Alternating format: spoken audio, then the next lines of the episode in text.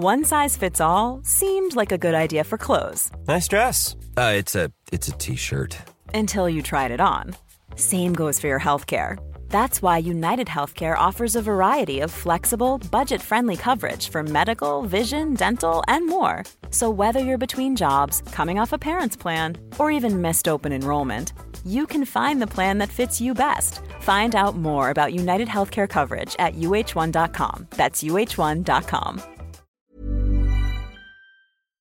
Hi, I'm Andy Levy, former Fox News and CNN HLN guy, and current cable news conscientious objector. I'm a former libertarian who now sits pretty comfortably on the left. Hi, I'm Danielle Moodie, former educator and recovering lobbyist, but today I'm an unapologetic woke commentator on America's threats to democracy. And I'm producer Jesse Cannon, and I'm here to make sure things don't go too far off the rails. We're here to have fun, smart conversations with some of the most knowledgeable and entertaining people in politics, media, and beyond. Our goal is to try and make sense of our current crazy world, our new abnormal, and hopefully even make you laugh through the tears. What an excellent show we have today. MSNBC legal analyst Glenn Kirschner stops by to talk about the newest hole Trump's dug him in legally with his obfuscation in the Jack Smith probe. Then we'll talk to the Bulwark's Amanda Carpenter about the GOP's reaction to Trump's impending indictment. But first, let's have some fun. So, Danielle, a new week. There's a lot of big stuff going on, a lot of legal stuff going on that I'm sure our listeners are aware of. I'm speaking, of course, of the fact that Gwyneth Paltrow was found not guilty. Thank God. Uh, last, our long national nightmare is over. We can all move on with our lives now because I know that most of the country was shut down for like two weeks. Everyone, I haven't seen it like this since, I think, since the OJ trial. I was about to grab sage and lavender and vagina smelling candles and sit in at that courthouse. Free Gwyneth. Yeah. Free Gwyneth. Yeah. I mean, there were people in Times Square gathered around PC Richards watching the trial through the window on the TVs there. It was, boy, it was really, we really, I feel like we really came together in a way that we haven't in a very long time. So God bless Gwyneth Paltrow. And thank God she was found innocent and can go back to selling overpriced things that don't work to insecure white women. Yeah. Praise the goop soldiers. So, in some other legal news, Danielle, I know all you want to do is talk about Gwyneth for the next half hour, but we can't. We can't. We talked about this before we started recording, Danielle. We simply can't. We got a lot of Trump stuff going on. Obviously, we are recording this on Monday, so we don't know the details of the indictment, which will be unsealed on Tuesday. But we do know that in a different Trump problem. I don't even know what to call him. At this, a different, a different, a different Trump crime. The Justice Department, uh, according to the Washington Post, apparently has more evidence of his obstruction over the classified documents that he had at Mar-a-Lago. And what they're finding out this week, they guess is coming from the special counsel's investigation, Jack Smith, that Trump himself went into the documents to see if there were any he wanted to not give back. And then again, you know, as we've heard before, he instructed his lawyers to lie and say that there were no classified documents. So all of that seems to be moving forward. So we've got a possible, you know, well, we have a definite indictment tomorrow, but we don't know the details yet. And then we have this moving along down in Mar-a-Lago. You know what's amazing is that all of the Republican Trump backers wanted to equate what documents were found in Joe Biden's home and with Mike Pence as the same thing as what Donald Trump has done. And so what this latest piece into the like just window into the investigation that Jack Smith is doing provides that Donald Trump knows what he's doing. Those boxes did not end up in Mar-a-Lago as an accident. Much like they're trying to make the payment to Stormy Daniels as his one of his lawyers said, this was a clerical error in terms of accounting. They're trying to make the Stormy D- Daniels payoff as an accounting error. And then they also were trying to play off these boxes as just, you know, they, it's just such in haste that we clean things up out of the White House in this transition period between presidents. No, it is not. Donald Trump sat down looking through. Why would Donald Trump be looking through line by line to decide what he wants to give back to the government and what he wants to keep? Because he is looking for information, in my humble opinion, I'm not a lawyer right? In my humble opinion, Donald Trump is looking for information that he could use as leverage. And just so we know, in his love letters to Kim Jong un, his fucking love letters to Putin, why else would Donald Trump be sitting down and directing his lawyers, tell them that they have everything? Because he's looking for leverage because that's how criminals move. That's entirely possible. It's also it's also possible he was looking to see which ones would fetch him the highest price. That too. And it's also possible, look, I've sort of said from the start, I think the overarching thing here is that he is a 5-year-old and his attitude is no, these are mine. Mine. You can't mm. have it. And so he wants to hold on to them because in his mind, they're his, and no one can take what's his away from him because again, he's a 5-year-old. But who knows? The important thing here is yeah, this is we you know, we've discussed this. I, I'm not comfortable with the fact that Joe Biden had classified documents. I'm not comfortable with the fact that Mike Pence did, but they are wholly different because both of those people turned them over when they discovered them. And right. it's Donald Trump did the opposite of that. He tried to hide them. After he was subpoenaed, he moved the documents. We know that his valet, or valet, as I like to pronounce it, told investigators that he moved boxes at Mar a Lago at the former president's instruction after the subpoena was issued. Also, this is from the Washington Post, but this was reported back in October. We already knew this. All of this is just more of a piece. It's just more information pointing towards the same thing, which is good. I'm not downplaying it.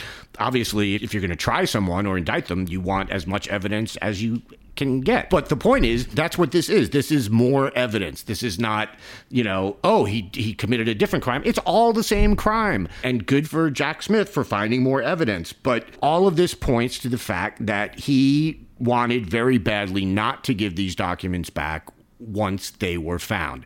And that is, again, that's the opposite of what Joe Biden did. It's the opposite of what Mike Pence did. So this is not, you know, this isn't even ideological. It's just, it's just Trump. It's Trump being Trump and uh, you know we'll see what happens with with the hush money indictment but this one has the potential to be much much bigger than that you know, and it's wild because you see the Kevin McCarthy's of the world. I think that Lindsey Graham, Andy, was on television almost in tears. He was. I don't know what he is crying about. Is he crying because it's possible that one of these indictments that is going to come out from, let's say, Georgia, where he was meddling and had no business to, because it's not even the state that he is a senator in, that he thinks that if they can come for Donald Trump, then maybe he may get into the fold in the other areas. But it's just like, what what is it? Their their sycophants, their ability to just like cower in the face of Donald Trump and just, you know, this is so wrong. You don't even know what's in these indictments. You have no idea but you're willing to go on television and cry about it. You're willing to say any, oh, if they can come for Donald Trump, they can come for anybody. No. You see, the legal law enforcement only comes, well, sometimes, for actual criminals in the fact is is that it's usually the people like Donald Trump who are rich, who are connected, who are able to avoid indictments, who are able to avoid everything. And so the fact that you had these 12 jurors sit down, receive all of this evidence and say, "You know what? There is a there there." Because this could have gone the way of all of Donald Trump's other lawsuits. I think that one of the papers, whether it was the Times or the Washington Post said over the past five decades, Donald Trump has been involved in over 3,000 lawsuits. Like, just think about that. Does that sound like somebody who is innocent to you, or does it sound like a pattern of behavior? that sounds like a guy who is trying to get out of paying people a lot. That's what that sounds like to me. Jesus. The amazing thing, you brought up the Lindsey Graham thing where he was almost in tears, which he was. He asked in that, I think it was a Fox News interview, he asked people, he was like, he was begging people to send money to Donald Trump. Can you explain to me why a guy who is why? supposedly worth billions of dollars needs people to send him money for a legal defense fund? Are I I don't understand that at all. Like this is it's such an obvious scam. It's such an obvious grift, but I guess you know he's raised I guess a good couple million dollars, maybe more by mm-hmm. now since the word of the indictment broke. And it's just unreal to me that they both talk about how rich and successful Donald Trump is and what a great businessman he is and then they send him money for a legal defense fund. Like he can't pay for that out of pocket change. It's absolutely unbelievable. And the Stormy Daniels indictment is just, it's the tip of the iceberg. And between the Jack Smith stuff, there's the stuff in Georgia. I mean, uh, look, I, no one would be happier than I would if all these legal fees did bankrupt Trump. But I wish. if he's worth what, if he's worth even, you know, a 20% of what he says he's worth, he can afford the best legal teams in the world for all of these trials. So, you listeners out there, stop sending Donald Trump money. because the listeners of the new abnormal. A lot of That's new, exactly. new abnormal listeners. There's a lot of overlap between new abnormal listeners and the people sending Trump money. I did my research. that and the bricks that they bought from Steve Bannon to build the wall. My god. Oh. Amazing. Speaking of amazing, um, this would be almost Shakespearean if Donald Trump and Fox News, the entity that helped make him, both fall at the same time. But as it seems right now, is that the Dominion case is going to move forward to trial. And that what the judge has said that has been listening to this case is that it is, quote, crystal clear that Fox aired false statements about the voting company Dominion after the 2020 election. And this is according to Politico.com. The Delaware judge ruled Friday that a jury should decide a $1.6 billion defamation lawsuit claiming that the channel broadcast numerous false statements about voter fraud about the 2020 election. Now, remember, they had to hear folks, you know, from both Fox who wanted to claim much the same way that Donald Trump does. Oh, we just, we had no idea. Right? We didn't know what we were doing. We're just trying to air the news. No, but through the text message exchange, through the emails, through testimony from their own producers, and from Rupert Murdoch, who threw his own people under the bus, said, no, they knew very well what they were doing. And we know that we've seen text messages and comments from the producers that said they didn't want to insult their audience by, you know, telling them the truth. They wanted to go on with the big lie. And so now Judge Eric Davis has concluded that Dominion Voting Systems has enough to move forward in this actual trial. This is what he said, quote, crystal clear that none of the statements relating to Dominion about the 2020 election are true. And that is what Judge Davis wrote in his decision. And so this will now move forward in a full blown trial. Yeah, it really was, you know, as you said earlier, and I'll apply that to me as well. I am I'm not a lawyer, but I follow a lot of lawyers on Twitter, good ones, and I, I read. And there seemed to be a lot of like amazement from these lawyers that the judge went as far as he did. Not that they were upset about it or anything, but just they were basically saying it doesn't usually work this way in defamation cases, that, that a judge will come out that strong in allowing the case to go to trial. They were basically saying, man, this is going to be a lot worse for Fox than I think even a lot of us thought it was going to be. And there were a couple of other quotes from Davis's ruling that the trial should go on. And he said, The evidence does not support that Fox News conducted good faith, disinterested reporting. Fox's failure to reveal extensive contradicting evidence from the public sphere and Dominion itself indicates its reporting was not disinterested. Because Fox's claim is has basically been, look, we're just reporting, we're just showing what Donald Trump is saying and what Donald Trump people are saying, and you can't ding us for that. If they're being dishonest, that's not our fault. We're just reporting what they're saying. And the judge is basically saying, uh uh-uh, uh, that's not what you were doing because you didn't put the other side in your reporting, so you can't claim to be fair and balanced as the network used to bill itself when I worked there. Mm-hmm. And then once I left, apparently they had to drop that because they were no longer fair and balanced because it was just me. It was just it was you? just me. And then you know the other thing he wrote is he said Fox dedicates little to its argument on falsity. It claims that the question is whether the press reported the true fact that the president made those allegations. Again, their whole argument is like, look, we're just reporting what the president said.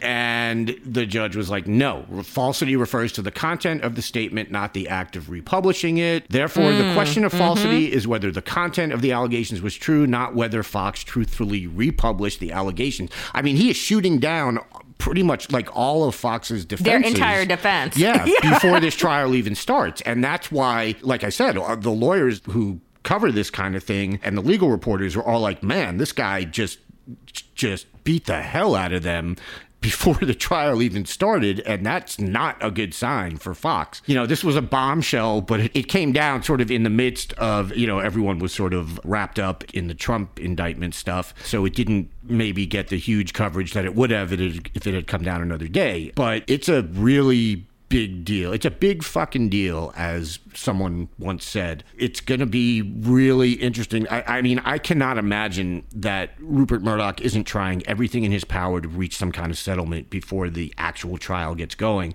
But so far, Dominion has held strong, and it feels like they don't want a settlement. They want Fox to be found guilty. Yeah, I think that they want a trial because, in all honesty, this isn't about the, the money, right? Yes, I, I would love for Fox News to be absolutely bankrupt and to have to go out of business. Like, I think that that would be the best thing that ever happened for the country. But then we know that all of these other little entities would sprout up in its place and, frankly, already have. But the reality is, is that no, I, I think that this should absolutely go to trial so people can understand, right? And again, their audience is going to be completely ignorant of what is happening, shielded from what is happening because they don't play actual facts of anything that's going on.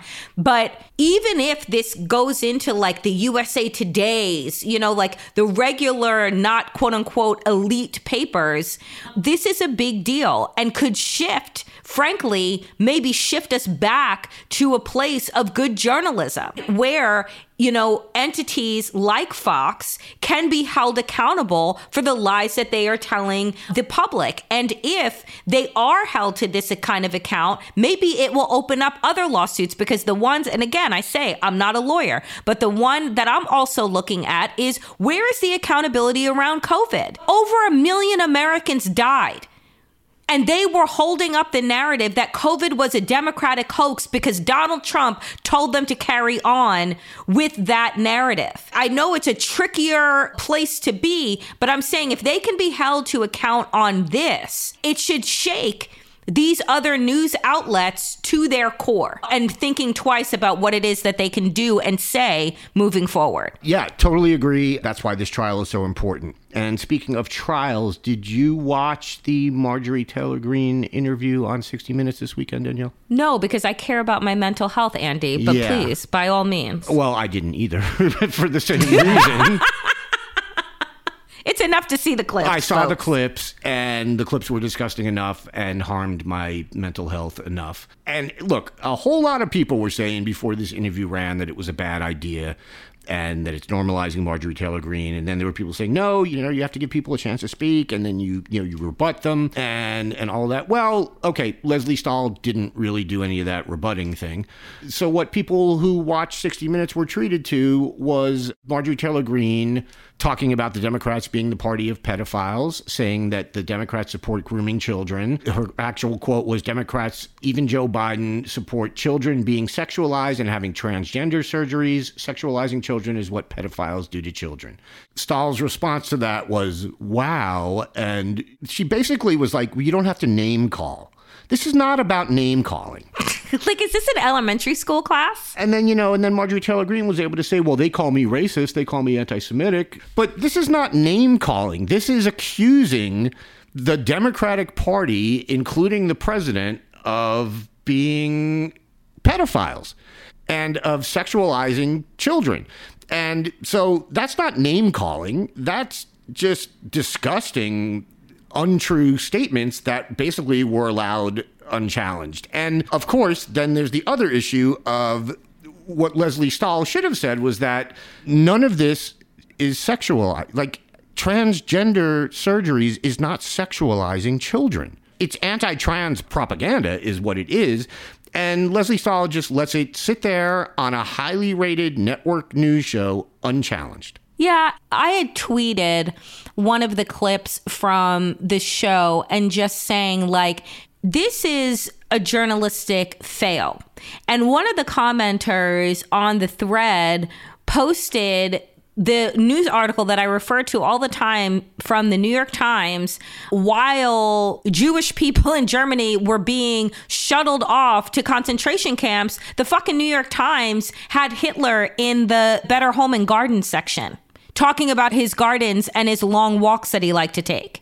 And there and it, and it's just like this is the modern day version of that. My feeling is that you can cover Donald Trump and Marjorie Taylor Greene but do so in a way that connects the dots for the viewers. Right. If you want to cover Marjorie Taylor Greene, you can say, "My god, you know, she is a part of what used to be seen as a credible institution that is about governing all people in this country. And look what she has done. Look what she aired up. I mean, for her to be able to sit on CBS and refer to Democrats as pedophiles, people are being attacked. Yeah. Because of the rhetoric that Marjorie Taylor Greene and Donald Trump and all of the rest of them are using. And to use that platform of 60 minutes to air this anti Semitic, racist, transphobic piece of trash, it makes me look at 60 Minutes and be like, there is no journalistic integrity. There is no one that is above the fray. As you said, this was a complete journalistic fail, and Marjorie Taylor Greene, fresh off of her triumphant 60 Minutes appearance, because it, it really was just a triumph for her, she is headed to New York to, I guess, to protest the arraignment of Donald Trump. And Mayor Adams, the horrible mayor of our fair city, has basically said that if anyone engages in violence or vandalism, he will have them arrested. And he pretty much included Marjorie Taylor Greene in that. Of course, the thing is, Marjorie Taylor Greene is not going to get herself arrested. You know, the people like her and, and Donald Trump, that what they do is they go to other people on and they prod other people on to get arrested. And, you know, Tucker Carlson from his cabin in Maine or wherever he is telling people not to give up their guns because they may need to use them. Tucker Carlson ain't picking up a weapon and going after people. But what he, what he's doing, and, and he does this consistently, and that's this is what they all do, is they sit at home and they tell other people to break the law or to commit mm-hmm. acts of violence. And look, it's what we saw on January sixth, you know, and and that's their mo, and that's how they get away with it. But she's on notice, I guess, for Mayor Adams, Danielle.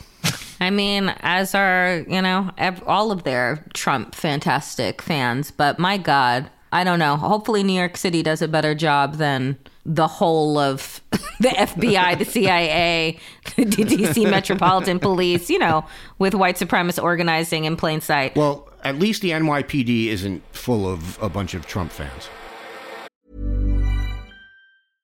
A lot can happen in the next three years. Like a chatbot may be your new best friend.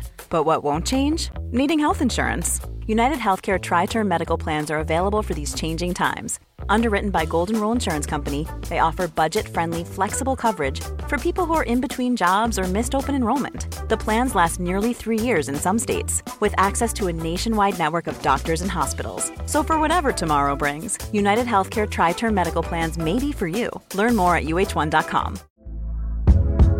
Hey there, it's Michelle Norris. I'm host of a podcast called Your Mama's Kitchen. When I travel, I'm usually looking for a way to find a taste of home when I'm not at home. And one of the things I love to do when I am at home is entertain. And Airbnb allows me to do that. When I was in California recently, I rented a house that had a great kitchen. And when we were sitting around the table, we we're all thinking, we're in someone else's house. Someone could be in all of our homes as well. If you have a home, but you're not always at home, you have an Airbnb. Your home might be worth more than you think. Find out how much at airbnb.com/slash host. When picking a commerce platform for your business, you have two choices. Or I prefer. Don't you? That's the sound you'll hear when you switch your business to Shopify, the global commerce platform that supercharges your selling wherever you sell, online, in person, on social media, and beyond. Shopify is the best all in one commerce platform capable of handling your business's complexity no matter how big you grow.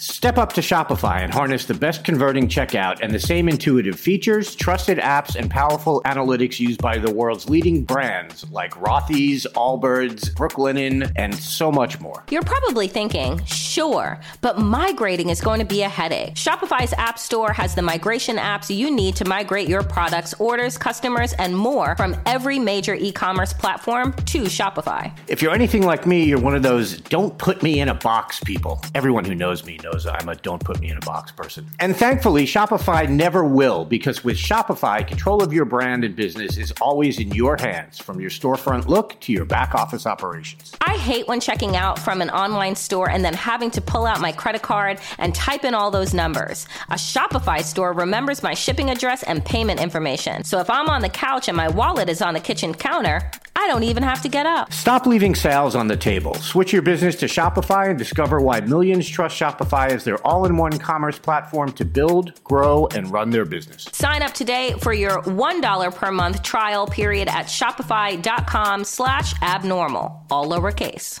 That's one month for just $1 at shopify.com slash abnormal, all lowercase. Shopify.com slash abnormal.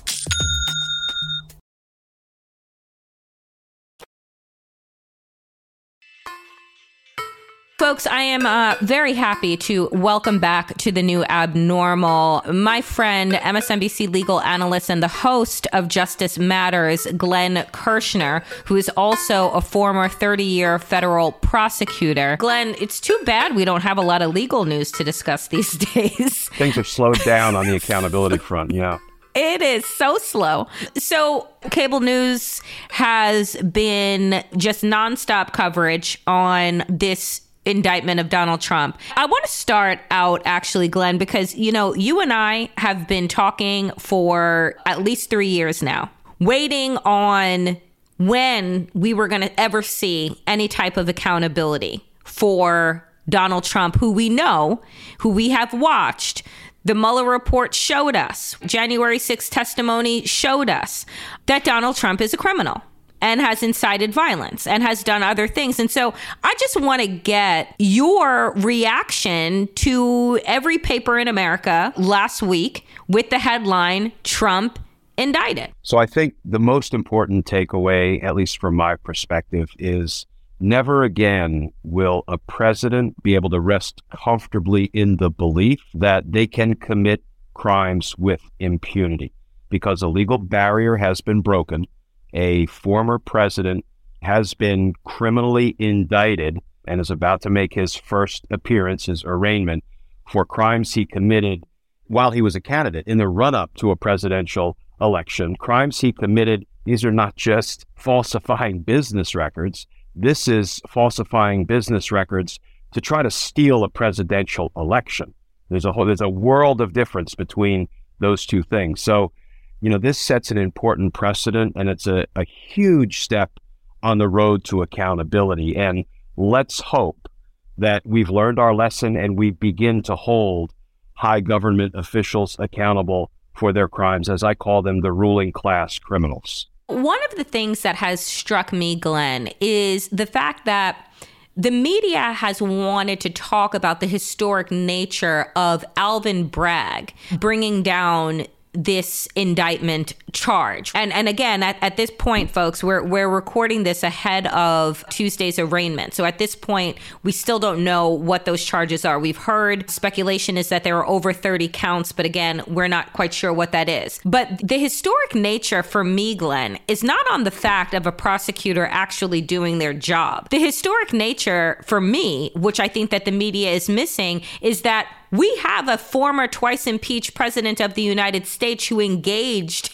in such activities that this is not the first indictment that we will see this year. I want you to talk about that part of the historic nature that we've had a criminal president in the White House. And we had a federal government, an executive branch, a Department of Justice that has refused to hold him accountable for any of his crimes while in office, for any of his mm-hmm. crimes that were designed to unlawfully and unconstitutionally retain the power of his presidency, the power of the presidency, and for any of the crimes he committed after he left office stealing our nation's secrets, national Mhm. defense information, and he has been held accountable for none of it by the Department of Justice. That is a sin. That is, it's inexcusable. It's unfathomable, particularly coming from, you know, 24 years as a Department of Justice federal prosecutor, as an Army JAG prosecutor before that, dating back to the 1980s. I'm embarrassed. I'm saddened that our Department of Justice has not stepped up to the challenge and they left it to a state prosecutor to be the first one to bring a criminal charge against a criminal former president of the United States. Bravo to Alvin Bragg for doing it. Bravo for District Attorney Fani Willis down in Georgia being on the cusp of an indictment. Bravo for Tish James bringing this massive civil fraud suit against Trump and his spawn. Mm-hmm, But you know what? Donald Trump is a federal problem and he should have been indicted federally long ago. Now, I do believe we're going to get there, courtesy of Jack Smith. I hope I'm not wrong about that. But it's inexcusable that the feds basically forced the states to go first because now we are seeing the white hot glare of not only the world's attention, but of Donald Trump's wrath being visited upon Alvin Bragg and his wife and Judge Merchan, the presiding judge. And I hope we get Mhm. to talk to, about all of that stuff and how it's likely to play out at the arraignment hearing. A couple of things. One, I, I just want you to lift up as this indictment has been unfolding. One of Donald Trump's attorneys has been on MSNBC and on all the cable news channels referring to this Manhattan case as a quote bookkeeping error. What what do you say to that, Glenn? Yeah, 30 criminal charges is reportedly what the indictment contains. It's not a mere bookkeeping error or, you know, an error as to where you put the decimal or you round it up or you round it down. These crimes were a concerted effort to steal the presidency. These crimes were a concerted effort to rob the voters of the full value of our vote by burying deeply damning information about Donald Trump's unsuitability to be president of the United States. And, you know, it's not just falsifying business records that we are likely to see in this indictment. We are likely to see tax crimes because the Mhm. reporting is that, you know, he falsified these records and fraudulently took the payments that he made to reimburse Michael Cohen as business deductions and legal expenses. Mind you, that would be federal tax crimes and that would be state tax crimes in violation of the laws of New York.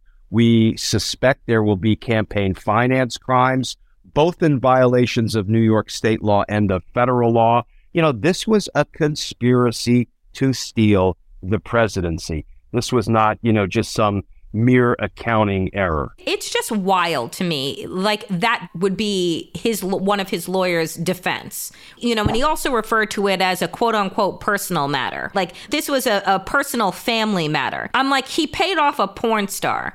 Sir, like this, it's not, it's, you know, you want to talk about character. And to your point, robbing the voters of the full character of Donald Trump and who they are voting for by burying all pertinent information about him. Yeah. I want to move now to the fact that New York City, Glenn, has been bracing itself for a potential insurrection 2.0. Every single NYPD officer is all hands on deck. There have been barricades that have been put up. As of this recording, New York City Mayor Eric Adams signaled to Marjorie Taylor Greene, who found herself on social media saying that she is going to fly into New York. I don't know if it's on a broom or not, but fly into New York in order to, you know, defend Donald Trump at this arraignment. And he signaled to her, do not come to this city trying to incite violence because you will be dealt with the way that we deal with folks in New York. What do you make of all of the preparation that is happening around this arraignment? Well, on the one hand, I think it's wise to prepare. You know, the NYPD knows how to do crowd control, let me tell you, this is not going to look like Times Square on New Year's Eve. I suspect you're going to have a smattering of the gullible and of the mm-hmm. hateful and of the prejudice, you know, the people who refuse to walk away from Donald Trump. And I don't want to be cavalier about it because, you know, when you're in law enforcement, it's always safety first. So you don't want anybody to get hurt at the arraignment hearing. But I view his call to arms on January 6th very differently than I view his present call to arms. He's posted protest, protest, protest, take back our nation. But, you mm-hmm. know, on January 6th, he had fooled his base into believing their vote was stolen, their election was rigged, their president was being unlawfully taken away from them.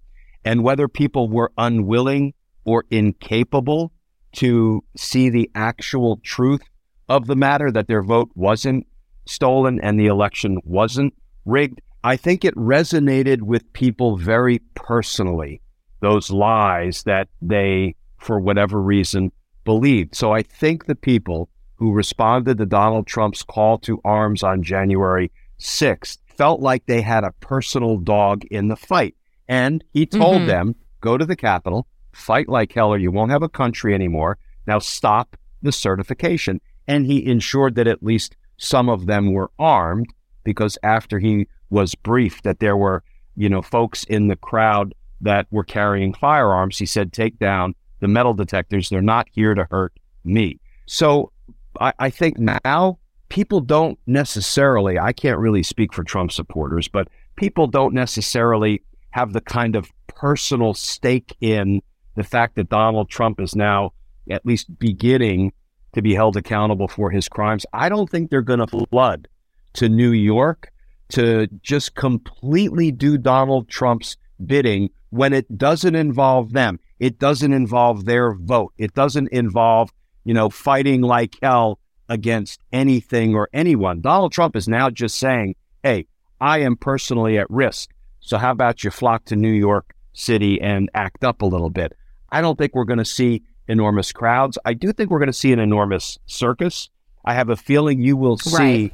as many people who are pro accountability and pro justice as you see there to support Donald Trump who are anti accountability and anti justice. Yeah, I tend to agree with you here as well. I think that it's important to have our eyes wide open, but I also think that January 6th was something that was different. It was about the election and not just about him, whereas this particular case is just about him.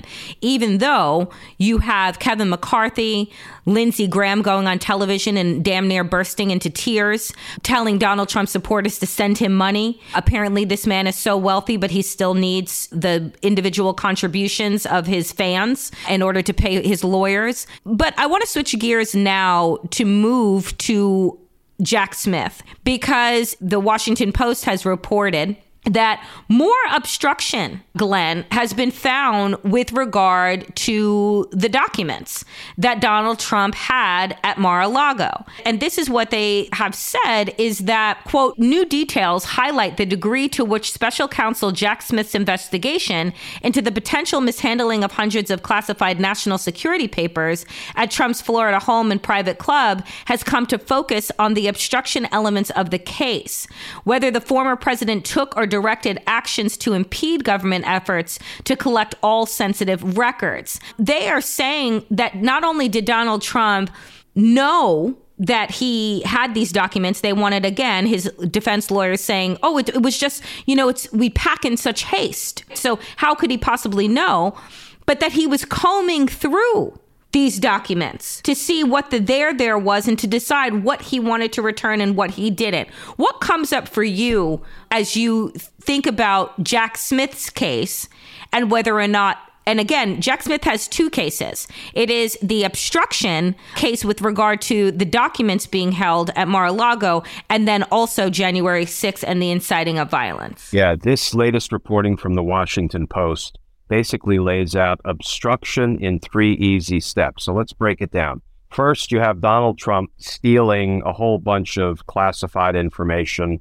national defense information, and other materials from the federal government when he left public service. Those records should have been transferred to the National Archives because they belong to the federal government. They don't belong to Donald Trump. He stole them. He unlawfully retained them at Mar a Lago. Step one is the grand jury, after they couldn't wrestle them out of his grubby little paws, the grand jury subpoenaed them. That subpoena, as part of a criminal investigation, is a court order directing Donald Trump to return all of the documents. Step one. Step two, we learned in the Washington Post reporting yesterday. Apparently, after the subpoena had been served, the boxes were moved, some of them from a storage facility at Mar a Lago to a place Donald Trump could personally look at them, rummage through them with his grubby little Mhm. paws, and I do mean little paws. And Come on. inferentially, Danielle, he obviously picked what he wanted to keep. And then Act Three or Part Three in the obstruction is after that time, the FBI secured a search warrant for Mar a Lago and recovered more than a hundred of those classified documents Donald Trump kept in violation of the subpoena. I just laid out an obstruction of justice case whereby all elements of the crime can be proved beyond a reasonable doubt in about 30 minutes before a jury. The only question is when will he be arrested, indicted, prosecuted, and convicted, held accountable for these crimes? I really hope that the feds, my friends and former colleagues, that the feds now realize that there is a heightened need to deal with the ongoing danger Donald Trump poses to our democracy and to the safety of everybody at this point in New York. He will soon pose the same safety concerns to the folks in Georgia once he's indicted down there. The feds need to come in and Bigfoot this thing, and they need to indict him. Not that I believe the feds do criminal justice better than the states. Let me tell you, having been a federal and local prosecutor for decades, the feds don't do law enforcement as well as the states. That's my experience. But sometimes the feds need to come in and Bigfoot a case because what they do have is the kind of resources and the kind of reach that states don't have, if only because states aren't funded as well as federal law enforcement and federal prosecutors are funded. And then just to put a criminal cherry on top of this Sunday that is obstruction of justice, Mhm. Donald Trump goes on Hannity, I think yesterday, and I saw the clip this morning. And Hannity says, I've listened to it several times now, so I can get it almost verbatim. Hannity says, you know, Mr. President, I'm quite sure you didn't take those boxes, look through them yourself, and Donald Trump jumped in. He said, I had every right to do that. I have every right to look at them. So, yes, I would do that. And then he said something that was mind blowing because he just handed Jack Smith motive evidence on a silver platter. He said, Do you know Richard Nixon kept documents and sold them to the government for $18 million? Danielle, there you have it. Out of Donald Trump's mouth, he just provided conclusive proof, not that he committed the offense of obstructing justice, but why he committed the offense Oh, of obstructing justice. It was for the money. The money.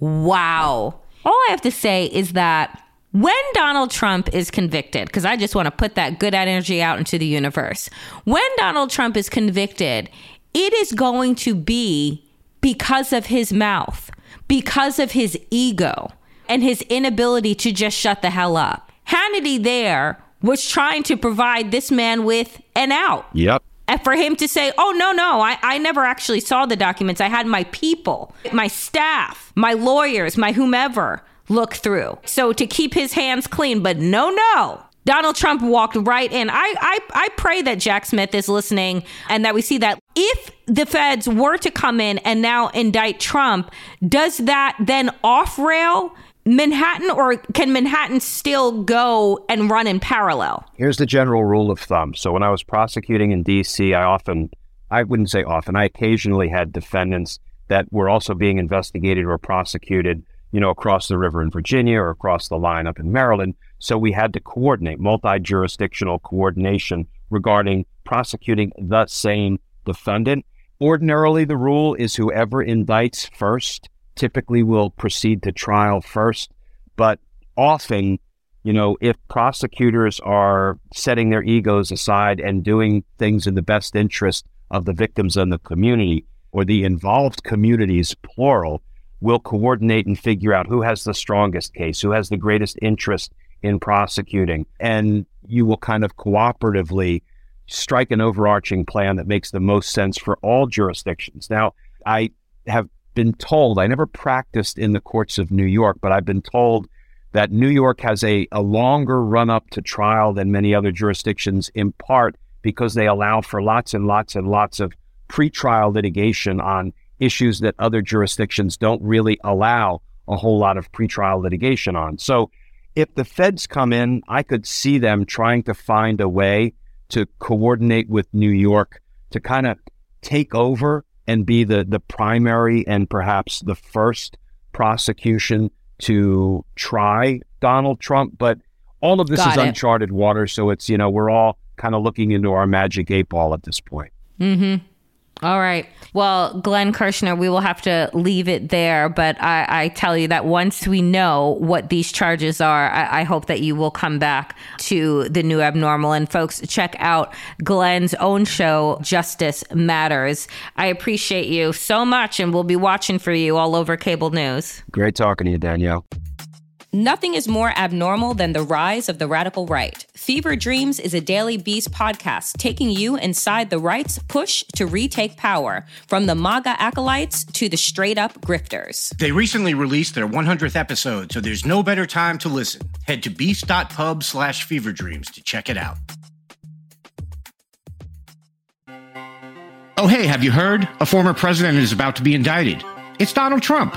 As we record this on Monday, we don't know the details of the indictment, but my next guest is here to talk about why Trump's hush money payment to Stormy Daniels is no small thing and what the political ramifications of his indictment might be. It's the Bulwark's Amanda Carpenter. Amanda, thanks for being here. Hey, what's going on? Not much. Actually, I take that back. We're living in historic times, Amanda. I wish we weren't. I, am kind of done with it. I'm kind of done with all the unprecedented stuff Donald Trump is doing. I mean, God, just go play golf and Right? hang out on Trump, Trump social, do your bleats, tweets, whatever it is.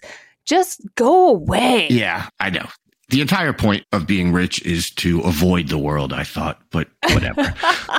All right, so you wrote a piece for the Bulwark called Why Trump's Hush Money Matters. So let me ask you this. Why does Trump's hush money matter? And I apologize for sandbagging you like that. Oh no, it's fine. I love to talk about my pieces. It's wonderful. It, it matters because it was part of his illegal scheme to deceive voters before the most important election that our country conducts.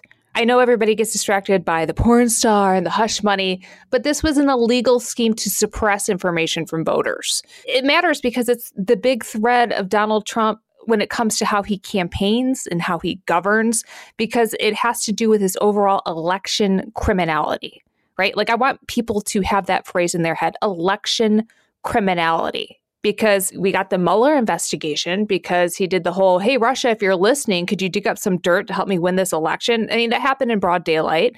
And then you had David Pecker at the National Enquirer and Michael Cohen running around to pay off these women so that they wouldn't tell their stories in light of Access Hollywood. And that was illegal because you can't write that off as a business expense. I don't care, you know, if you want to let white collar crime go by. It is actually illegal to do. That is why David Pecker pleaded guilty to it. It's why Michael Cohen went to prison for it. But we're supposed to say, oh, it's not a big deal if Donald Trump does it. And then, you know, more election criminality when it came to shaking down Ukraine. That's why he got impeached, even though the Senate failed to convict him. And then it turned into January 6th. And so, like, the big threat here is election criminality.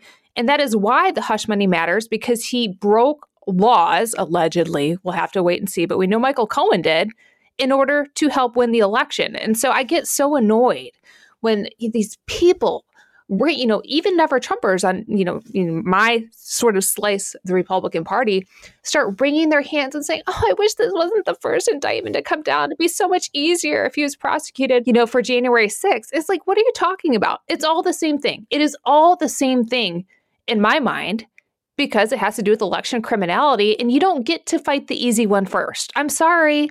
Like it never gets easier. There's no way that, you know, the people that stormed the Capitol on January 6th are going to say, Right. oh, well, if he gets prosecuted for obstruction of justice, I'll Right. renounce my ways now. Like, what world are you living in? This is what you have to deal with. It's going to come out. We're going to have an indictment. And if you, you know, if this one makes you feel all pearl clutchy, guess what? There's going to be probably a season of indictments. right. So just strap in, everybody. Like, get ready for a long summer of election criminality. Yeah, no, there's two things here. I like that your idea of calling this election criminality is fantastic because A, that's what it is. And B, the thing I keep seeing from, you know, mostly from people on the right, but even from some, like you said, even from some never Trumpers or even from non Republicans, I well, but this was before he was even president. Why do we still care about this? And you're right, though, in that, yes, it was before he was president because he did it to try to get elected president. Yeah, and my favorite part of this story that proves like just how craven it was. You know, I, I'm not going to defend anything that Karen McDougal or Stormy Daniels did or Donald Trump did with them. But these women shopped their stories long before Donald Trump got the Republican nomination. It wasn't until he was on the verge of becoming president that summer and fall after Access Hollywood that they realized, you know what, we need to buy these women off. It wasn't until it became real that they needed to suppress these stories. And it's like, there's another part of it too. Is like if you listen to what Stormy Daniels said, and you know, I don't know, take it with a grain of salt, but this is her story. She kind of said she was bullied into it. And when you think about it, is $130,000 really life changing money? Right. I mean, it. I'm, I'm not dismissing it. Sure, it's a good chunk of you mean, change. Yeah. But compared to like, you know, what she could have milked that for, Right. Post access Hollywood, I, I think she could have made a lot more than $130,000. And she claims she was harassed and all kinds of things. And nobody seems to care about that, which I care a lot about because I can look at her story and be like, yeah, that was worth a lot more than $130,000. No, that's a great point, especially from someone as allegedly rich as Trump. Right. You're absolutely right. She does talk about harassment. She talks about someone coming up to her, I think, with her daughter in the car. Yeah, and nobody cares about that. Well, she testified to it. I don't know. She's gone under oath. I, you know, Right. at that point, I take it pretty seriously. But we're supposed to say, "Oh, it's no big deal," and you know, because it's sort of tawdry and this is like a white collar crime, we aren't supposed to care. And I just think that's complete BS. Yeah, and the other aspect of what you said is, you know, the people who are upset that this is the indictment that they're going with. Uh, My attitude on this is this breaks the seal. This may make it easier for other jurisdictions and, and for the feds to indict him because they don't have to be the ones to be the first to indict a former president. Right. And also, you know, we'll we'll see what happens, but I don't think it's going to be just about the hush money. We all read that New York Times blockbuster story about how Donald Trump screwed up his tax returns by falsely inflating assets and deflating them for tax advantages and reasons, which Michael Cohen also testified to. So you're telling me that Alvin Bragg looked into his business accounts and only came up with a you know a accounting expense fraud whatever it is for a hush money payment like eh, there's probably a lot more in there and so this could go in a completely different direction about you know the broader trump empire and how he does business in fraudulent ways which we all should be on you know alert about anyway Oh, absolutely. Okay, so let's look at the possible political ramifications of this. Again, we as we're recording this, we don't know the details of the indictment and as Amanda just pointed out, there could be stuff in there that will rock the world that we're not aware of. But just based on what we know now, I don't think it's a stretch to say that a lot of the reaction on the right is that that this will be a net positive for Trump, both in the primaries and in a general election. I've seen a lot of, you know, Alvin Bragg just handed the presidency to Trump kind of talk. Alvin Bragg made the Republicans do it. I mean, Right. this is like the funniest genre of tweets like, oh, you know, the Democrats made me vote for Trump again. Like, please shut up. Shut up. The liberals are not so like in control of the Republican nomination process that them going hard against Trump made you support the guy that incited insurrection. That's a pet peeve of mine, and it's sort of hilarious to watch unfold in the six sad way that we're used to. It's an admission of how weak you are. Like it's like Mhm. I can't think for myself. I have to do the opposite of what somebody else says. Like you're 12 years old. Yeah, it's the dumbest thing. And, you know, there's other Republicans you could support for president. I mean, Ron DeSantis, Brian Kemp, but Alvin Bragg is going to bully you into voting for Trump again. That is some galaxy brain logic. So what do you think of the larger point though? Do you agree that this is going to help Trump? Do you disagree? Do you think it's unknowable until we see what charges are in the indictment? Or do you just want me to go away? It shouldn't, but I agree it is because of the subservient position that so many Republicans who are in a position to challenge Trump have already taken. I did you see Ron DeSantis? His first reaction, God, he's he's the worst. Yeah. But so so after Trump says, "I will surrender," which is a great phrase, surrender, um, in Manhattan. Then DeSantis comes out with this weird statement about the Soros funded prosecutor, blah, blah, blah, and I will participate in extradition. Like, one, nobody asked you to, but now Ron DeSantis is putting himself in the position of being like Donald Trump's defender and wannabe protector. I mean, that is not a strongman move. That's essentially locking yourself into the position throughout the Republican primary that you are going to defend Donald Trump's indictments. What a freaking idiot. You have the ability to say, you know what, Donald Trump, this is unfortunate. You're being unfairly treated, which I don't believe in, as all BS, but it's time to move on. And instead, Ron is like, I want to help you. This is all fine. I'm going to help defend you. Beta move. Absolutely a beta move. But in today's GOP, there is, even if you don't fully think so, there is the possibility that a criminal indictment will help Trump with Republican voters, which is a weird as hell sentence to say in the first place. But once it's said, isn't DeSantis just jumping on that bandwagon? The way that it helps Trump isn't because people say, oh, look at this indictment, like it's all good, we love you more.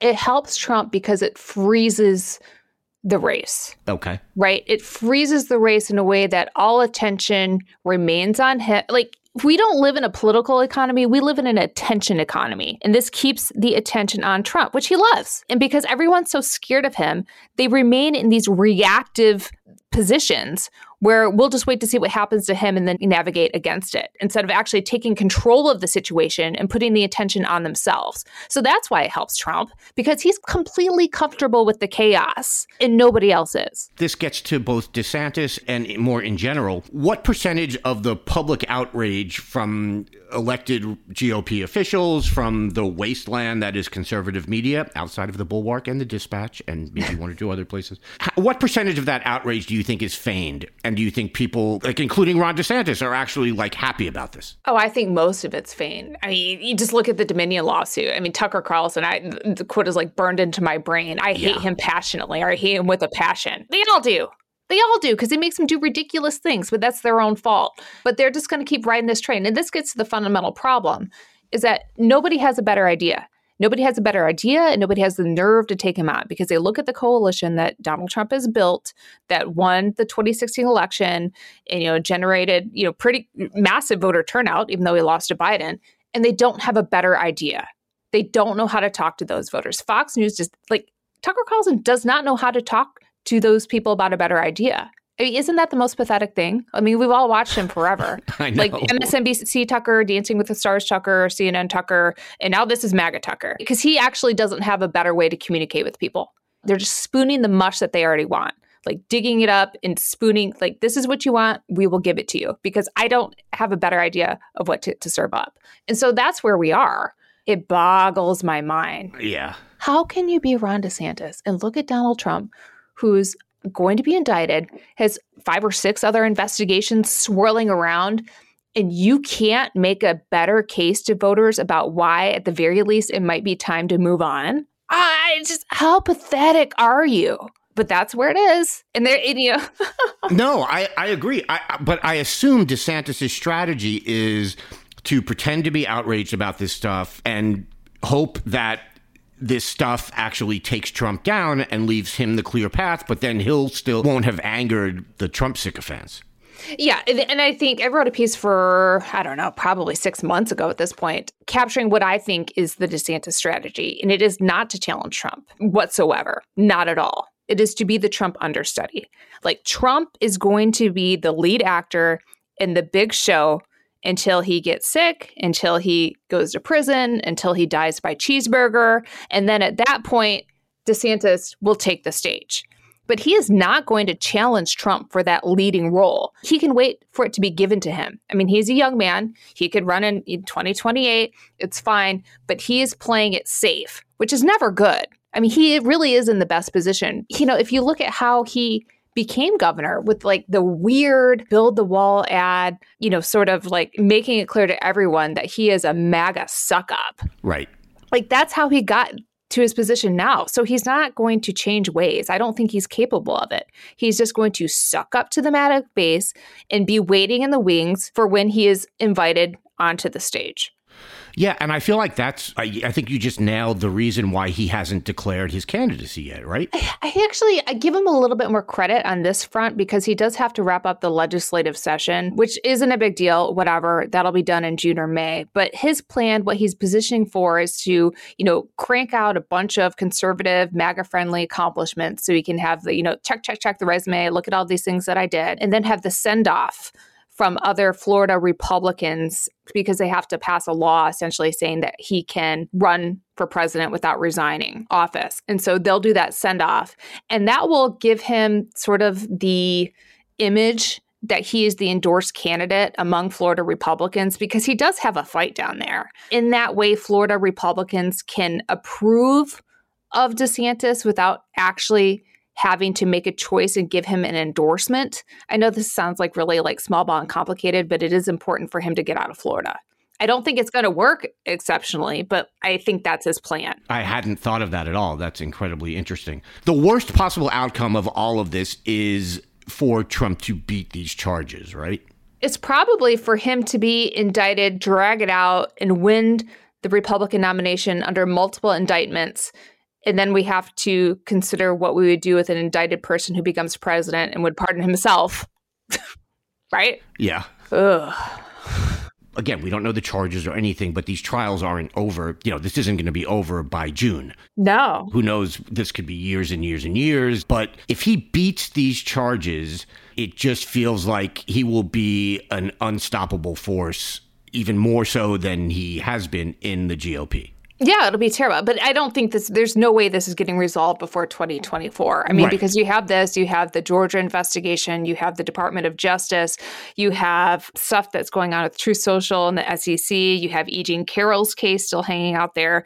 Oh, and the classified documents. So this is all going to drag on. What I think is the sort of scary yet power move is for Ron DeSantis to say, make me the Republican nominee, elect me president, and I'll pardon Trump. Oh, wow. It works on a few levels. Yeah, it really does, doesn't it? But he would only be able to do that for the federal charges? That is correct. Yes. He's not going to jail because he did some business fraud in New York. Oh, no, of course. Of course. Yeah. Wow. That's really interesting. I mean, he probably should, but like the reality of it. But I think no. that would be the power move that also complicates things should he become president. But I can see that happening. Right. Very easily. My God. Okay. So my exit question is we've sort of established that the indictment and all this stuff probably helps Trump in a GOP primary. I have to think, and and maybe I'm just being naive and losing my general mm-hmm. cynical self on this. I have to think that it hurts him in a general election. Please. Oh yeah, he he already lost once. I mean, that's the thing. He lost against Biden. Uh, you know, I, Biden's been a fine president, but come on. I know. Republican nominee lost against Biden and it can happen again. I, I, think it will be difficult. You know, I'm not counting anything. I'm not saying that it's a sure thing, but like, how pathetic is it, Donald Trump, that you lost to Joe Biden? I mean, Republican voters are convinced by that. And everyone says, well, doesn't the MAGA base just love Trump, love Trump? I'm like, yes. But more than anything, they want to win. I mean, look at how the Republican voting base changed in 2016 because they decided they wanted to win and Donald Trump would be the best bet to beat Hillary Clinton. They don't give a F if it looks like Trump is going down or is weak or an old and DeSantis seems like the better option, you can bet they will flip on a dime if that's the best way to win. Wow. Amanda Carpenter, thank you so much for joining us. Check out The Bulwark, one of the two remaining conservative sites. We're the best. We're the best. I mean, I don't know if we're conservative anymore. I mean, people wouldn't even say that, but um, we are never Trump, and we have our priorities straight for sure. Yeah, Along with the dispatch, one of the two that I actually do subscribe to. Oh, thank you. Having cut all the rest out of my life, Amanda, thanks so much. Thanks. Andy Levy. Danielle Moodie. Andy, how are you kicking off this week with your fuck that guy? Well, my fuck that guy is an organization this week, and it's an organization called No Labels, which is interesting because I have a bunch of labels I could call them. For those who don't know, just briefly, they are this supposedly, they call themselves a centrist group, and they are trying to get ballot access for the presidential election of 2024 in all 50 states and they are looking at potential candidates to run against, let's just say it's Joe Biden and Donald Trump, or Joe Biden and Ron DeSantis, I guess. And we have people like Joe Lieberman, former senator from Connecticut, started his career as a Democrat, and then later in his career became an independent. He is part of this group. And as people have pointed out, what these people are basically saying is that it doesn't make a difference to them if the president is Joe Biden or Donald Trump. They are both equally unacceptable. Wow. And that is just flat out insane. And it shouldn't matter. It literally should not matter what your political ideology is. If you can't figure out that, regardless of what you think of Joe Biden, he is in a wholly different class of human beings than Donald Trump. I don't know how you get out of bed in the morning with, I assume you just roll off the bed and fall on the floor because I don't think you have the brains required to figure out that you're supposed to put your feet down first. These people are in, insane, and this is not the time. Like, yeah, the two party system sucks, and yeah, you may not get the best people in the world, and I firmly believe that. Look, I, you know, I, I got no love for Joe Biden. I voted for him, but he wasn't my choice. But, you know, uh, given a choice between Joe Biden and Donald Trump, that's not a choice. Yep. That's a that's a must, you know, you have one option there and it ain't Donald Trump. But now we've got Joe Manchin is saying he will not rule out being part of a no labels presidential ticket. I guess former Maryland governor Larry Hogan has said the same thing and it is just unreal to me that these people want to pretend because that's what they're doing. They know there is no none of these people think that Joe Biden and Donald Trump are equally bad choices. Joe Manchin doesn't think that. Larry Hogan doesn't think that. Nobody really believes that. But they want to pretend that there is no obvious choice between Joe Biden and Donald Trump. And for that, they get a hail and hearty fuck that guy. And I don't know what fucking ticket Joe Manchin is going to find himself on needs to stay his ass in West Virginia, yeah. okay, in his fucking Maserati, and while the rest of his state is poor as hell. And his yacht. Danielle, who is your fuck that guy? So, also, isn't just one person, but an entire state. Wow. So, first of all, I, I want to shout out listener Stacy Simmons, who brought this to my attention as an offering this week for fuck that guy. But last week, the Missouri House of Representatives voted for a zero dollar line for public libraries because they are being sued by the American Civil Liberties Union of Missouri, the ACLU of Missouri, because of their book bans and their spiteful ass. Budget Chairman Cody Smith proposed a $4.5 million cut to the public library state aid last week in the initial House Budget Committee hearing. This is according to Vice, where Smith cited a lawsuit filed by the Missouri ACLU. These are the drain the pool type of politicians. And it was Heather McGhee who said this when she joined the new abnormal a couple of weeks ago, which is, you know, back during integration, instead of integrating the swimming pools in communities, what did the white politicians decide to do? Drain the pool. Nobody's going to swim. And so for these politicians, oh, libraries, books, reading, learning, oh, no, we're not going to do that. If they can't erase black people, if they can't erase LGBTQ people, if they can't erase women and just center white men, then they're going to defund the libraries. Like, when people talked about defunding the police, it was about shifting resources right. from these ballooned police budgets to actual community, to community entities that would help people. So for these politicians, they're like, oh no. And I'm telling you, Republicans want Americans undereducated and heavily armed. Yep.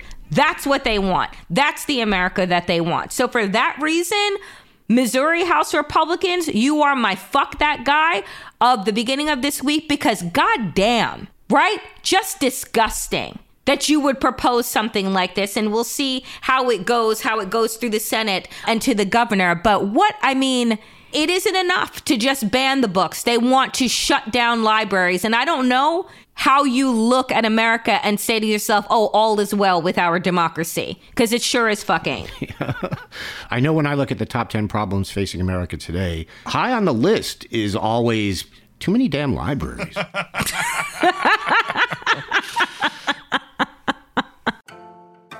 Hope you enjoyed checking out this episode of The New Abnormal. We're back every Tuesday, Friday, and Sunday. If you enjoyed it, please share it with a friend and keep the conversation going. This podcast is a Daily Beast production with production by Jesse Cannon and Seamus Calder.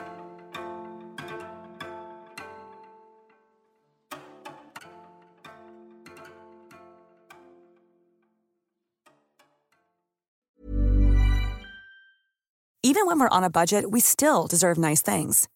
Quince is a place to scoop up stunning high end goods for 50 to 80% less than similar brands. They have buttery soft cashmere sweaters starting at $50, luxurious Italian leather bags, and so much more. Plus, Quince only works with factories that use safe, ethical, and responsible manufacturing. Get the high-end goods you'll love without the high price tag with Quince. Go to quince.com/style for free shipping and 365-day returns.